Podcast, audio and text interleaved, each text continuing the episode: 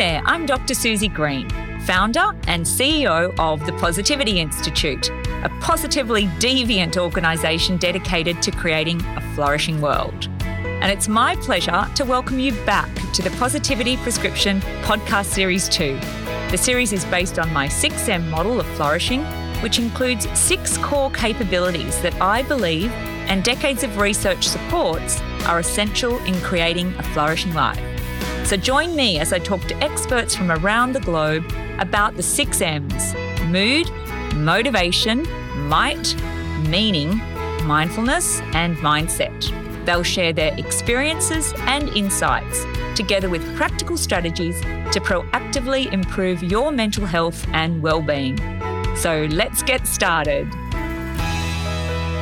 Janine Shepherd was a former Australian champion skier headed to the 1988 Calgary Winter Olympics. Instead, she was the victim of an horrific accident on a training bike ride, suffering multiple life threatening injuries. After almost six months in hospital and struggling to rehabilitate with permanent disabilities, Janine didn't just learn to walk, she chose to fly. Starting flight training in a plaster body cast, she ultimately attained her commercial pilot rating and even taught aerobatics. Told it was unlikely she would ever have children, she's the proud mother of three. Today, Janine Shepherd is an internationally renowned speaker and author of six best selling books. Her inspiring TED Talk, A Broken Body Isn't a Broken Person, has garnered over 1.6 million views. Janine spends her time between Wyoming, USA, and Sydney, Australia, sharing her message of resilience and transformation. And she's also about to commence some academic studies.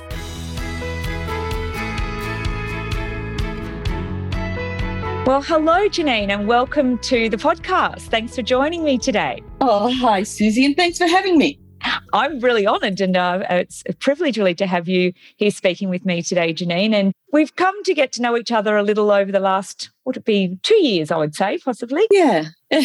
and, and, look, I'm going to share the story. I hope you don't mind because when I, you know, tell people that that I had an opportunity to meet you, I, I tell the story of me running a, a retreat, a resilience retreat at a health retreat, and you turning up to, to, as a participant.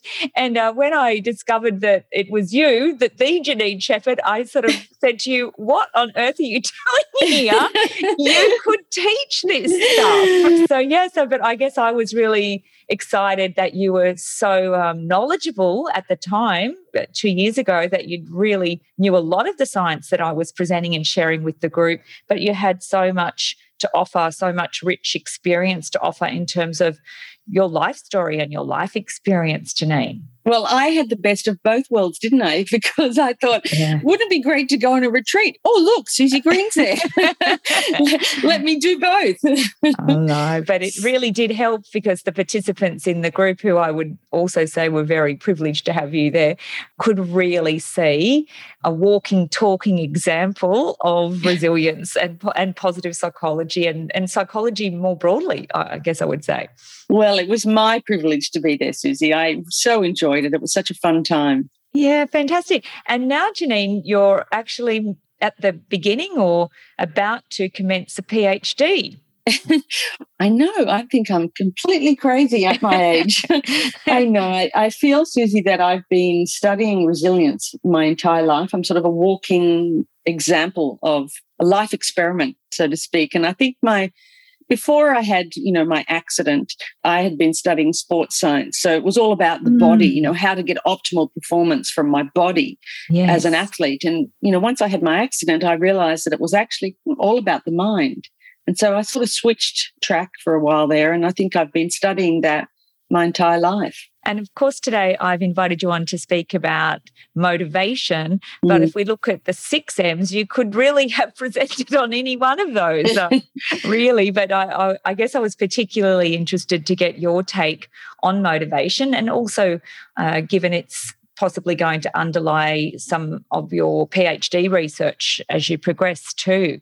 So, can you tell me what does motivation actually mean to you Well, I was thinking about this, and you know, I've always, I've never really struggled with motivation, and I think the reason for that is I have a very, I'm very connected to my strengths, and of course, we can talk about that because I know the people listening to this will be, will will have an understanding of what the strengths are. Yes, and so I've always connected with the things that are a sort of a i'm going to say this i heard someone say a hell yes you know? Yes. so you know that when you're you know really engaged and alive and that really aligns well with my phd of course because i i'm curious i have a love of learning. So i'm really sort of engaged when i'm studying or learning something new it sort of lights me up. And i've always had a sort of an awareness of what those things are so I'm wondering, Janine, too, as we're just briefly touching on strengths, whether zest, energy, and vitality is in your top five. I can't recall, but I'm hearing it as you speak.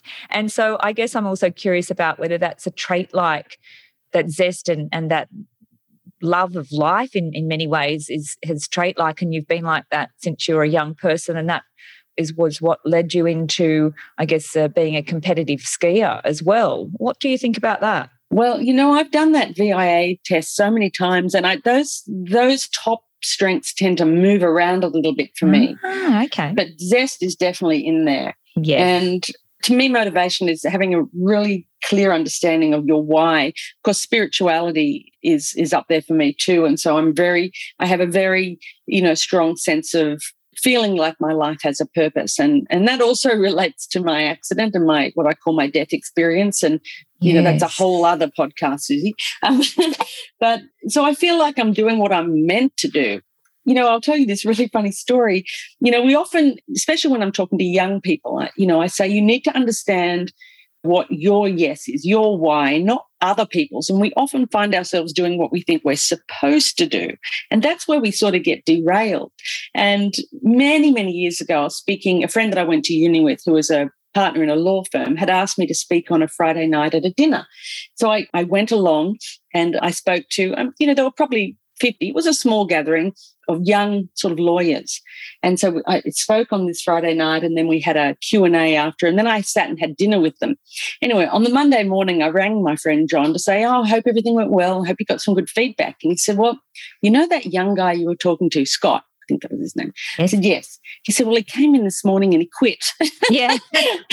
That's a likely outcome, isn't it? I know. And you know what yeah. he did? He quit and he went off to Europe backpacking. Wow. And uh, I thought, what a great compliment for me. Uh, absolutely. you know, he, to me, he was doing what he thought he was supposed to be doing, what his parents probably wanted him to do go and get a law degree. But it wasn't his why, it wasn't what he at the deepest level wanted to do. So he went off to discover what that why was. And I think that's uh, for a lot of people, a lot of young people too. We do what we think we're supposed to do. And that's where we get into trouble. That's right. And of course, there are a number of reasons for that, whether that's parental, family, or societal reasons. But what you're really speaking to is the research of self determination theory and the power of intrinsic motivation, which you, through your mm. talk, managed to inspire him to, I, I guess, perhaps not know exactly what his why was, but to, as you said, go off and be curious and uh, think about it before he actually committed to a, a course of action. He can't find out.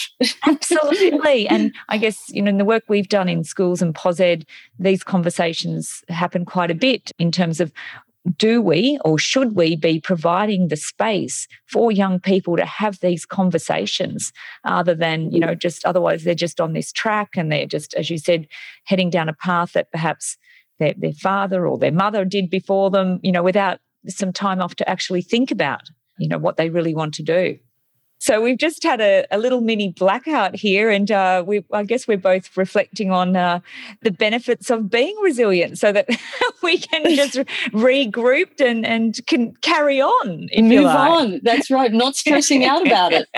exactly. So before the little blackout happened, we were talking about the power of intrinsic motivation, which is mm. what your story really highlighted. And I'm really curious about intrinsic motivation from your perspective in terms of your competitive skiing when you were working towards the Olympics? Were you always intrinsically motivated, or is that impossible to be completely always intrinsically motivated?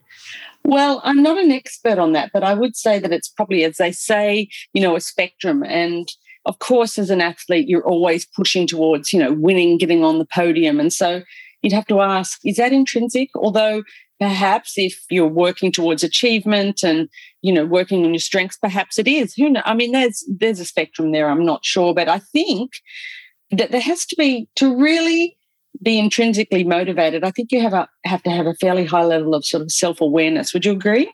Well you'd think so although some people i guess at that far end of the spectrum you know would report that they just absolutely love it that they don't even need to be motivated if you like or that their motivation rarely um, waxes and wanes unless of course mm. they're fatigued which i think that can certainly if you're really pushing yourself can affect mm. your your energy and, and, your enthusiasm for it. But um, was that something that you you loved doing your skiing? You really really loved it? Oh yeah, I mean when you know we're getting into that whole area of flow now, and yeah, and so am I going to pronounce his name? Csikszentmihalyi. That's it. That's it. So, you know, I love all of, I love his work. And, you, you, know, for me being an athlete, I was always, I've been an athlete since I was, you know, a small child, you know, right through track and field and triathlons and all sorts of sports. So the challenge for me actually is getting into flow because for me, naturally, sport was the way that I would get into flow. I mean, I would run, for example, I could run for hours and just, wow. and I'd get lost. You know, I'd be in that zone. So finding flow in other ways now for me because physically I'm actually, a, you know, a paraplegic, although I'm walking. So, yes, so sport now for me is more challenging. Things are difficult. I have to push more instead of finding it sort of naturally in a state of flow. But I can still get there. I mean, I can still get on a bike and depending where I am and sort of ride and get into that zone. But to me, I get into flow in other ways now. I mean, I could study for hours and I, hours could pass and I can sort of get into that zone. So get, going back to what I said about self awareness and being intrinsic, I think, and I think that is something that we get, perhaps we get it with age, I'm not sure, but getting to know ourselves really well, to know our strengths, to know, to be really in touch with our values too. That's why I'm yes. such a fan of ACT, acceptance and commitment therapy, sort of knowing, you know, who do I want to be? What do I want to stand for? And and then you sort of goals aren't as important. They're there, but it's not like you have to have that because you realize that they're always moving. You know, it's values, of course, as you know, Suzy, you know, you don't tick them off the list. No. You know, they're just something, a way to sort of guide us, you know, and um, sort of a compass in life, which I love any sort of flying metaphor or, or analogies. Absolutely. yeah. But I guess again, I'm curious about when you were actually in hospital after the accident. Mm. Where did that motivational idea come from to not just learn to walk, but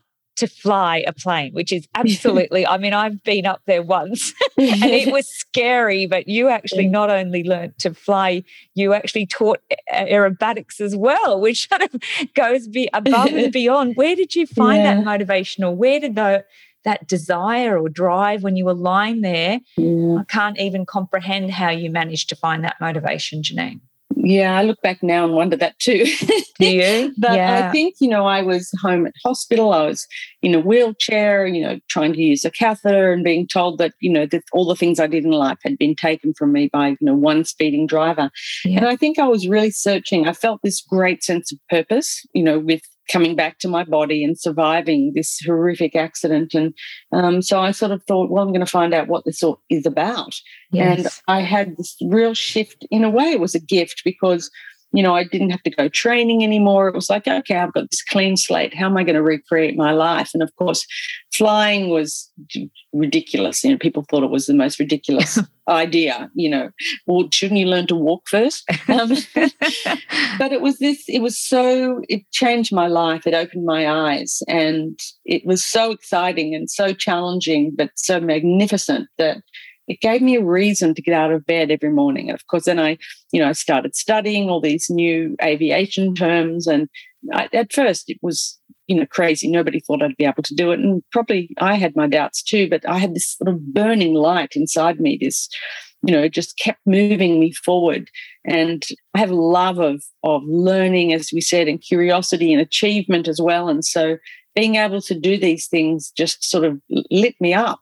Mm-hmm. And the funny thing is also there's that sort of sense of mindfulness in that when I started to learn to fly, you know, I didn't take the first lesson thinking, oh, I'm going to become a flying instructor. Right. it was just, just go for the next lesson. Right. Just, you know, climbing, turning, whatever it was. You know, it was just one, you know, that whole idea of how do you eat an elephant, you know, one bite at a time. And yeah. so I didn't even know if I'd pass the medical, but it was very much kept me present. And, uh, you know, there was, it was very complex. You know, there was this sense of gratitude, this sense of, just aliveness of being able to go off and fly an aeroplane and just do these tiny little things. And that kept me going. And did you have like, and I guess I'm thinking about the power and techniques of visualization. Did you actually have a vision of yourself flying that was mm. there, perhaps even in the back of your mind, even though you were, as you said, just taking one day or one step at a time? Yeah, I'm a. I think I'm pretty good at visualizing, which comes from being an athlete. And so, right. not just flying, but I used to lie in bed and visualize myself walking. You know, I'd be putting one foot in front of the other. And as we know, the body doesn't know the difference between real and imaginary. And I really think that that has mm. helped me in mm. my life and helps me today. And there are studies, I think there's growing body of studies that, through the use of visualization uh, for people that have had uh, significant accidents for rehabilitation. Um, so, I mean, again, you've a great example of how that's that's worked for you. But now you've taken on a new challenge, Janine, a PhD, perhaps though in uh, you know reference to the significant challenges you've had in your life. This perhaps might not be as big a challenge. I guess it's all about perspective, really. But how are you feeling about taking on the PhD challenge? Well, it's I have to use all the skills that I've learned, which is just being really present, not thinking, oh my gosh, what am I doing? This yes. is huge. Because I've had so many people say to me, oh, never do a PhD. It just ru- ruins your life. But I found it, you know, exciting. And also I'm connected with my, you know, some of the strengths, my strengths of love of learning and curiosity and also giving back. I feel this you know, the area that, of course, is resilience and disability. And as I've looked into it, and we've both discussed this, that when you come out of a spinal ward or being in a spinal ward, it's a pretty depressing place to be. It's all about what you can't do. You know, you're in the ward and they're telling you you'll never, you know, your whole life has changed. You mostly cannot go back and do the things you did before and you know you have a body that doesn't work you know you've got to use a catheter you have all the things they're talking about all the time you know constant pain and it can be pretty depressing. And so I thought to myself, imagine back then if I'd had someone come in and give me mm. a resilience program based on positive psychology, based on the premise of let's look at what's right with you. You're still a person with strengths and potential. Yeah. How different would that experience of the spinal ward be? And I thought, well, maybe there's a PhD there. And of course, I'd many many years ago i did a course on positive psychology coaching and, and from that i wrote a course a resilience course based on 12 steps which were the steps that i used in my life to recover and, and it sort of morphed into this course. And that's really what i'm basing the, my phd on is this resilience course. And the, the 12 steps that i mean it starts with acceptance. It goes right through acceptance forgiveness compassion optimism value, strength, hope, meaning, humor, connection, mindfulness, and gratitude. And they're all, you know, very valuable steps that I've that I took in my life. When I look back, I realize that I've used each of these and still use them actually in my life today. Mm. And now you uh, you've become increasingly aware of the uh, science that underpins them, even though you, I guess, discovered them in a variety of ways, I would assume. But now you can see there's some pretty rigorous science that underpins each of those steps, Janine. Oh, there is. Absolutely, there is. I mean, you know, we I know we've spoken about this before, but we've one of the first books I read when I got home from hospital was Viktor Frankl's yes. you know, Man's Search for Amazing. Meaning. And, um, you know, what's my why, you know, and of course, the first step is acceptance. I've trained in acceptance and commitment therapy. You know, strengths, of course, we I love strengths work, values, acceptance and commitment therapy. Hope, I'm a great fan of C.R. Snyder's work on on hope. You know, and humor. I mean, that's been so important in my life and is today. I love to laugh. I love to look back, even the funny things that happened in the spinal ward. But one of them, of course, I end with gratitude. And we know that that's probably out of all the steps, there's so much science behind gratitude with uh, Dr. Robert Emmons and the work that he's done. And that, of course, was something that I used in hospital before gratitude even became a thing. wow. Yeah. And that was something that you continue to do to this day. Yeah, we have a, um, a ritual actually. Uh, my husband David and I, we sit in the morning, we have our coffee together, and we talk about what are we grateful for. What are the three things? I mean, but it sort of happens organically. We don't have to sit there and say, "Oh, tick the list off." But and I, and I like to think at night. Also, I like to you know think about my day and reflect on it and what went well. Of course, we know that's a great exercise.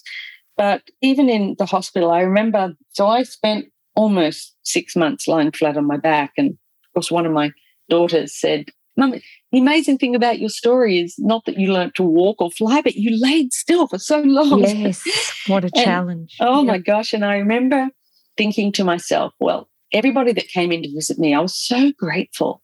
And I made a promise to myself that I would thank everybody oh. and smile and be happy. Oh. And I think that I'm certain that that helped me during that time in hospital.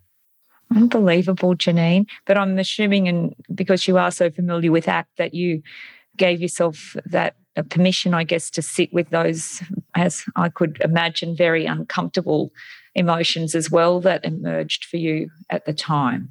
You know, the funny thing is, I, I wasn't familiar with ACT when I was in hospital. I mean, yes. I was an athlete, it was all about the body. Right. And I really didn't. I just, and I think there's a lot of, a lot of my healing, you know, really deep healing happened a long time after my accident. But getting through that hospital time, you know, lying in hospital, mm. I think gratitude got me through that. Even with my physical injuries, the doctor said to my parents, don't tell her everything because she's not ready for it. Yeah. Isn't that interesting? I mean, that's a PhD in itself, isn't it? In terms of, um, I mean, yeah. the current, as you would know, the current approach is that we don't want to not feel those difficult emotions. But from your experience, you're saying that perhaps you did at some level make a conscious choice to focus on staying as positive and as upbeat as you possibly can, which got you through that most difficult period. And then there's been a period of time when you have processed perhaps those more difficult emotions over time. But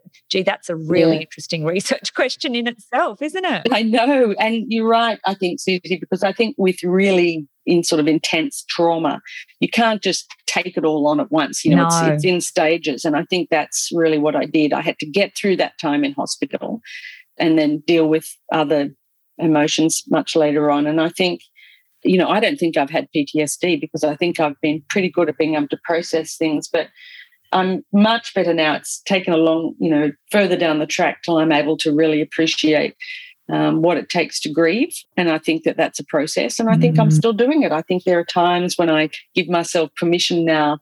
I did Kristin Neff's course, which I loved. Yes. Yeah. I love I love her self compassion work. And, you know, I'm, I'm much better at that now saying, oh, ouch, I'm going to have a day where I just, you know, nurture myself and yeah. allow myself to heal. And what's your hope for the PhD research, Janine, is to really try and bring the science of positive psychology into spinal uh, units? Is that what you think?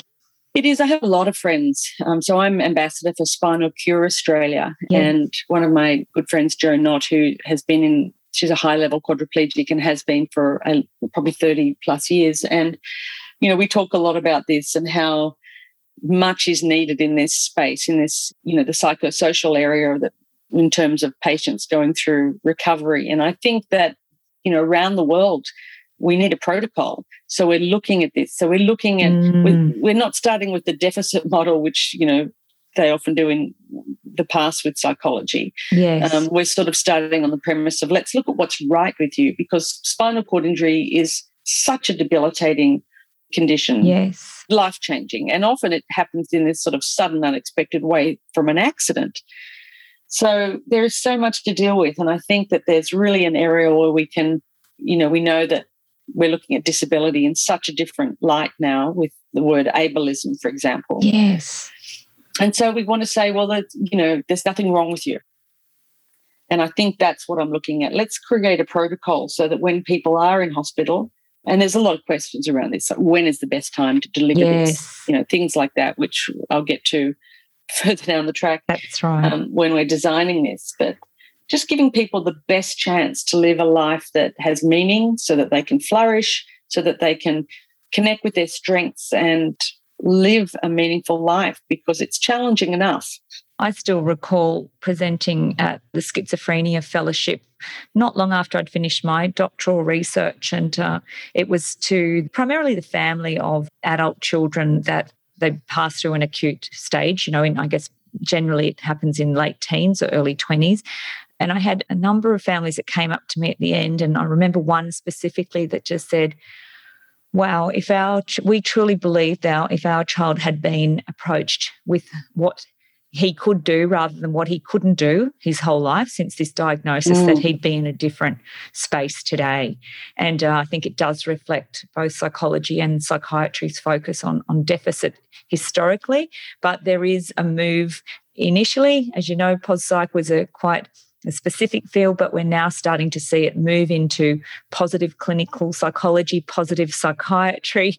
And you know, Janine, we've probably had this discussion before, but the aim, I think, into the future is that we we potentially drop the word positive, that we feel that we we don't really need to use it anymore because these fields will have been transformed by that mm. balancing out. But yeah, not just a focus on on deficits as it has been in the past. Yeah, I mean that's wouldn't it be a wonderful step that you don't need to say that. But I think when you're as a spinal cord patient, it's very difficult. I mean, it's been a challenge for me actually to go back to a spinal ward now right. because it's a very painful place because it's all about what you can't do. It's such a reminder. Mm. So, in a way, this is part of my great sort of circle in my journey that I'm actually going back to the spinal ward in a different light now to offer something that's, for lack of a better positive but yes. to, to offer something to other people and also as a sort of thank you to all of the people that have helped me over the yeah. years but I know that when I was a patient and I had a social worker and there was like I don't even think back then there was a psychologist. I know there was a mm. social mm-hmm. worker. In fact, the social worker there did give me a wonderful exercise, which I've got in my course in forgiveness, which is the second step. And I was so angry at the man that ran me over who was charged with negligent driving and got an $80 fine. And uh, I had all these feelings of anger. So I knew his name, I didn't have an address for him.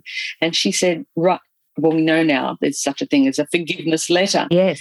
But I did. I wrote a letter and all of the reasons why I got all that anger and all the feelings down.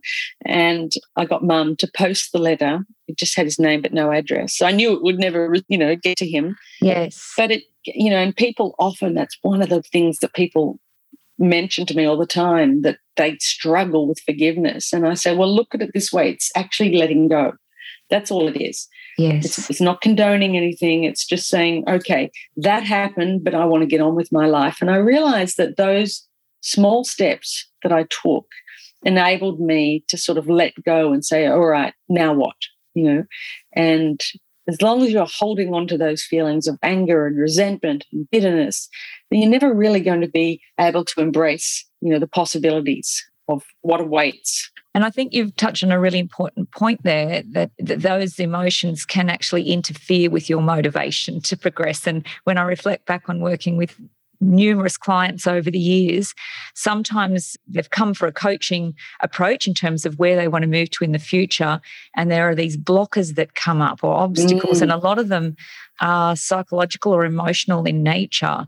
And until we address those, and, and that's at the point where sometimes in the past I've said, right, I'm putting my counseling or therapy hat on now, or I'm actually referring you for therapy prior to us because as you can see we're not going to make progress into the future unless we address these emotional blockers or psychological blockers. And i think that as you said hanging on to mm. those emotions um, and then working through that process of forgiveness which can be a very difficult challenge for people depending on the specific you know transgression that has occurred. Yeah that sometimes requires professional help to have someone work through that process. But you could then see that it did free you up emotionally and uh, in facing that and in processing that. Absolutely. And it is something that people do struggle with forgiveness. And I love, I, you know, I have many people that I love following their teachings. I'm a fan of Pema Chodron's teachings. And she talks about being grateful to everyone. And you know, when something happens, I had something happen the other day and someone was parked in a disabled spot mm-hmm. and I had mentioned something and they got really aggressive. And I realized you know, I sort of I could feel myself getting triggered. Yes. And I actually I did walk away, but I thought to myself, I'm grateful for him because he showed me that I still have work to do in that area. exactly. I know. Yes. Our greatest teachers sometimes the people that irritate us they or are. press our buttons, aren't they? Oh yeah, they are. And so I think as Pema talks about in this one recording I was listening, I listened to over and over again, you know, we have a propensity for certain things. You know, what might trigger me perhaps won't trigger you, and vice versa. But, you know, every time we get triggered, it's an opportunity. It's like they say, a seed that comes up, you know, and we get to sort of work with that and we go, yeah, thank you. Thank you. I still I still have work in that area. Exactly. And in a sense that can support your motivation because I know for myself uh, when it happens I think right you know I'm really determined that I'm going to face this and it's you know really step up to the challenge. So it, it can sometimes positively affect our motivation can't it for positive change? It is and you know I I realized that I'd walked away because you can't win a fight with a bully right? No. and so walking away I know that I didn't end up ruminating for days. I sort of got it off. I, you know, talked to my partner about it and we, you know, I worked through it and I sort of said, thank you. He'd served me. This is great. And I, you know, sort of moved on and I thought, wow, okay, I've made some progress there. This is good. absolutely. Absolutely. And good that you were able to, as you said, debrief with your partner and, and talk about it as well. Mm. So, Janine, we could talk all day about motivation, but uh, we're coming uh, towards the end of the interview. But I wanted to ask, as you know, sports, uh, business, I do a lot of work in the corporate setting. Motivation is a really important topic for people to stay engaged uh, mm. in particular. But do you think it is important to teach the skills? And there, are, there is a large scientific body of evidence. There's 40 years of research on mm. goals and well-being and goal attainment in the psychological literature that's, you know, generally just been sitting there that hasn't been taken out to the general public firstly do you yeah how important do you think it is that we teach these skills more widely but then is there anything specific that you wish mm. the general public knew about motivation well, I think there's so much science out there now and so many fun tools that we can use. And I was just thinking, wouldn't wouldn't it have been fun if I'd known about VIA when my kids yeah. were at school? You know, wouldn't it be a fun exercise to say to parents to go get your kids to do the VIA free test, you know, online test, and sit down, everyone sit down with their top strengths and talk about it. And I think it's again, it's about this self-awareness you know this self-knowledge of you know what what makes me tick you know what's my why what am i good at? And we talked about this in your course strength spotting you know yes. sitting around as a family and saying well i've noticed that you know you're really good at this. You know this is when i see you when you're really alive. And wouldn't it be great if families could sit around the table and and do a strength spotting? Exactly. It's so fun. Yeah absolutely janine. And uh, as you know here at the Positivity Institute, we're really passionate about getting these scientific skills out to children, the skills of resilience, the skills of mm. well-being. And my hope is that it, it is more broadly taught at school into the future. So, Jenny, is there any specific tools that you use to boost your motivation when it wanes and, and what you're going to be relying on with uh, the PhD coming up? well, I think, you know, I have a, a pretty full toolkit. So there's, you know, I pull out things on different days when I need them. And, and so there are days when I think, oh, this is my self compassion day. I'm going to have a day off. I'm going to, you know, soak in a bath because my body's aching. Mm. Or, but there are things that I do every day. You know, I have great relationships. I make sure that you know, I have really quality time with my partner. I exercise every day, you know, because I understand that there are so many benefits to moving.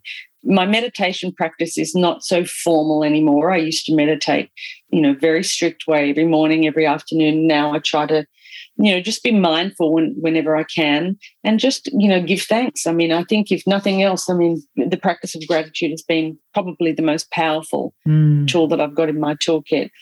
But I will just go back to kids for a second because yes. I think this is something I wanted to mention earlier is I think that two of my kids did it and my third one didn't, but they had a gap year. And yes. I think that is a wonderful practice that you know we have in Australia where kids get that year off from school where they go and travel my kids worked in camps in America, wow. which they absolutely loved. And it gave them that year, uh, you know, after that formal education where kids are pushed into getting, you know, academic scores and trying to get into uni or whatever it is they want to do with their life. And but they get that time off to just go and explore and think about what they enjoy doing and often come back and completely change what they want to do. I did that. I had a gap year and I did change what I wanted to do at university at the time. So I think that's a really great practice particularly if they're equipped with tools like the VIA, the Character Strengths Assessment, or I would also suggest, as you've touched on today, values, giving them an mm. opportunity to really reflect on what matters most or what they want to matter most, as particularly mm. as they're mm. moving from adolescence into adulthood. So that's great advice, Janine. And thank you again because you've really managed to weave the six or the the other five M's in addition to motivation, which we focused on today. You covered off on the power of mindfulness on motivation, yeah. meaning, which is a huge part. That's how we get I guess meaningful goals, don't we? Yeah. Mm. You know, mm. might, the character strengths, mindset and mood and you know the things yeah. that you've done to boost your mood and all of those other 5 M's play a big role on motivation so thank you for, for weaving them all together today. Well, thank you for being such a great teacher. I, I so enjoy talking and learning from you too, Suzy. Oh, thanks, Janine. And finally, if there were one book or a podcast that you might recommend for anyone that's interested in learning more about motivational techniques, I would love every parent to go away and give their child the basic ACT course. Wouldn't that be yes. fun if they could all understand that we have struggles, that we all have struggles? And I think the funny thing is I'm I'm not anti-happiness, but sometimes yes. I think that we get caught up in trying to be happy all the time. Yeah. And what is happiness? You know, so and I think we have a misunderstanding. And I always say be happy when you're happy and sad when you're sad. And I think if we understand that all of the emotions serve us and they're all okay. I think our kids would be a lot better off. And uh, I think the other important aspect of ACT from a motivational perspective is the values and the mm. opportunity to reflect and get really clear on, on what matters most. And then the wonderful techniques that ACT provides in terms of sitting with the discomfort as you move towards a valued goal. So, ACT mm. uh, is a perfect fit with motivation. And thank you so much for highlighting it in a very personal way today, Janine, and would love to have you back again once you're you know, in the mid- midst of your PhD and you're unearthing all this wonderful science that uh, you might like to come back on and share that with me and with the audience. That would be wonderful. Well, thank you. And of course, you're part of it. You've been um, a great mentor to me, Suzy. So I absolutely would love to share this journey with you and um, pick your brain. oh, perfect. All right. Well, thank you so much, Janine. Take care and we will speak soon. You bet. Have a great day. Bye, Suzy.